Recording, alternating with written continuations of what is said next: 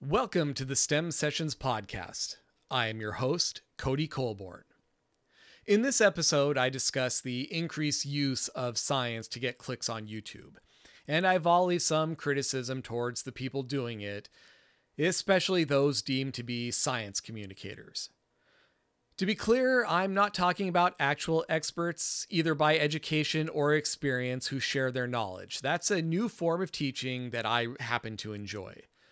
Instead, I'm talking about people injecting science into their videos to set themselves apart and boost their perceived expertise on the subject at hand.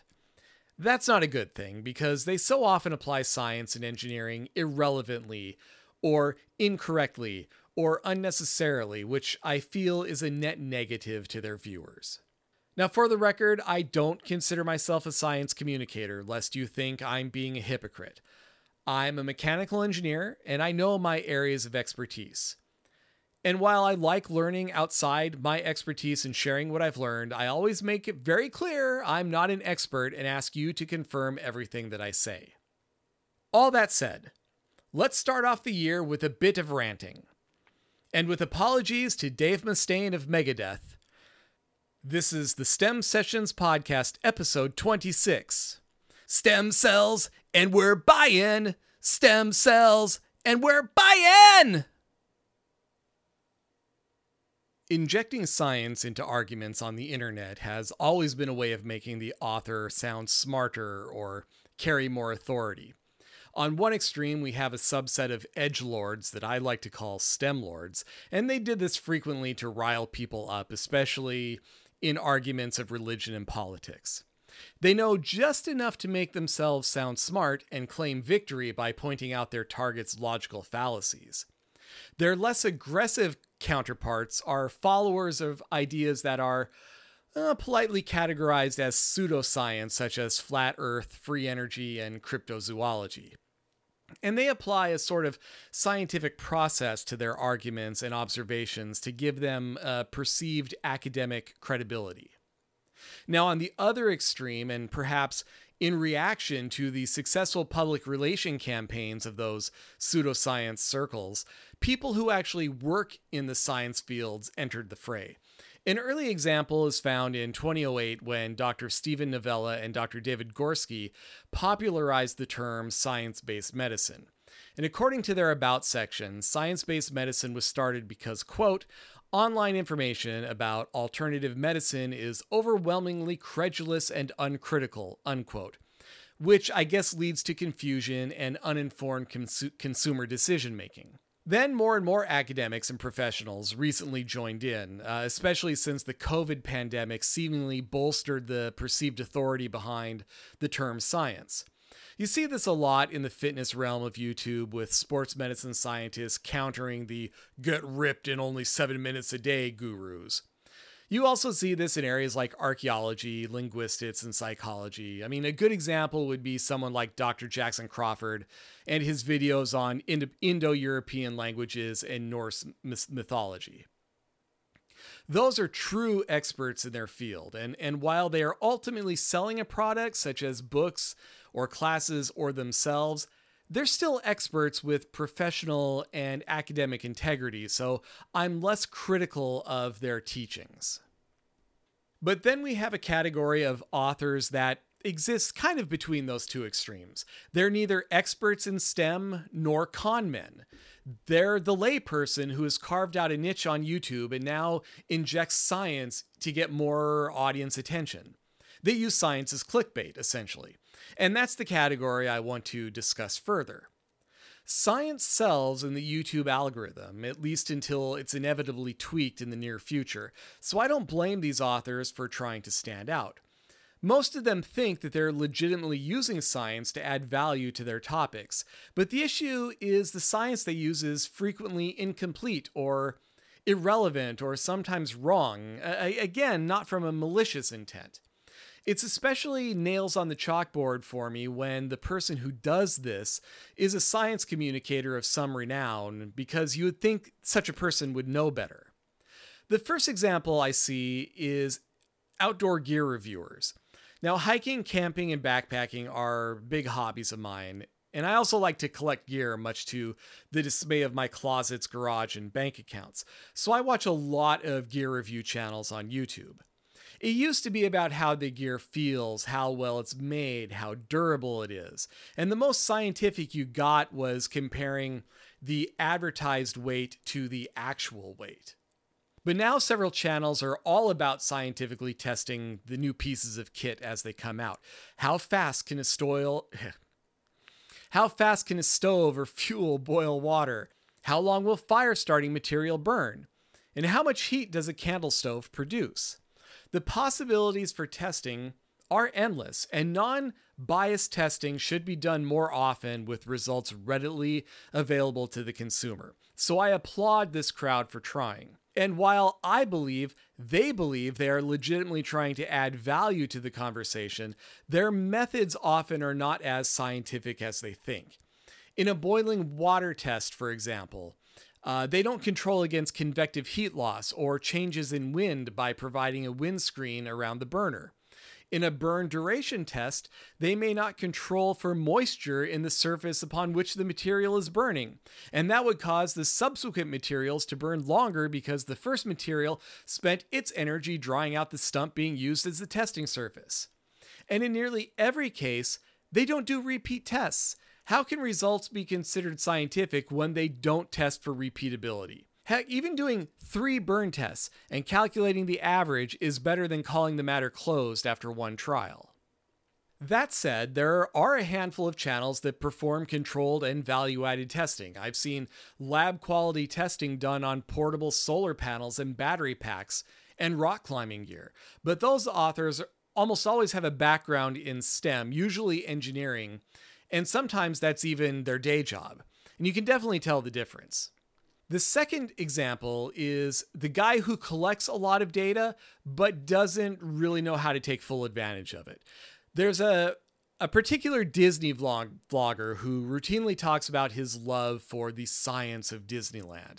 And it typically involves observing crowd flow and establishing ben- benchmarks and ride queues, i.e., if the line is backed up to point X, then the wait time will typically be 25 minutes.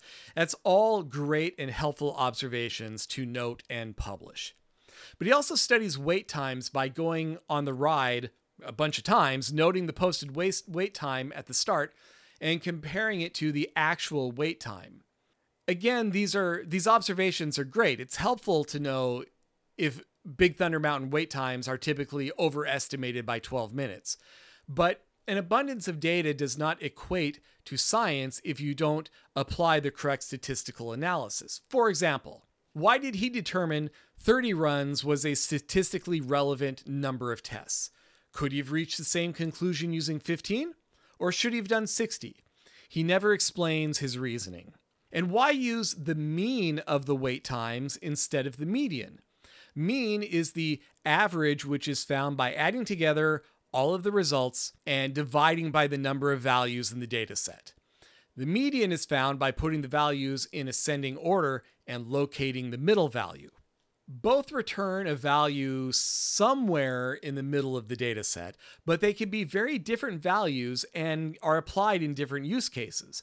Most references will tell you to use mean when you have a normal distribution, which is also called a Gaussian distribution of data. Um, think of the the the the shape of a typical bell curve. That's a normal distribution. Conversely, median is applicable when the distribution is skewed with more values on one end of the range than the other. The median is also applicable when you have a wide spread of data with extremes at both ends of the set whereas the mean works better when the values are closer together. So let's say you have a five value set, just to make the math easy, of 5, 7, 7, 18, and 30. The mean is 14 and the median is 7. Now, if you look at that data set, that 33 uh, is, is an outlier in the set. And if you remove it, the mean becomes 9.3 and the median stays at 7. However, you can't just throw out data just because. You need to justify the exclusion. Was it instrumentation error? Was it an external force at play which wasn't present in the other runs? In the case of this Disney vlogger, His dataset produced a mean of 42 minutes, but the median was 30 minutes, a difference of 12 minutes or 30 some percent. Data ranged from 5 to 94 minutes with a total of 30 entries.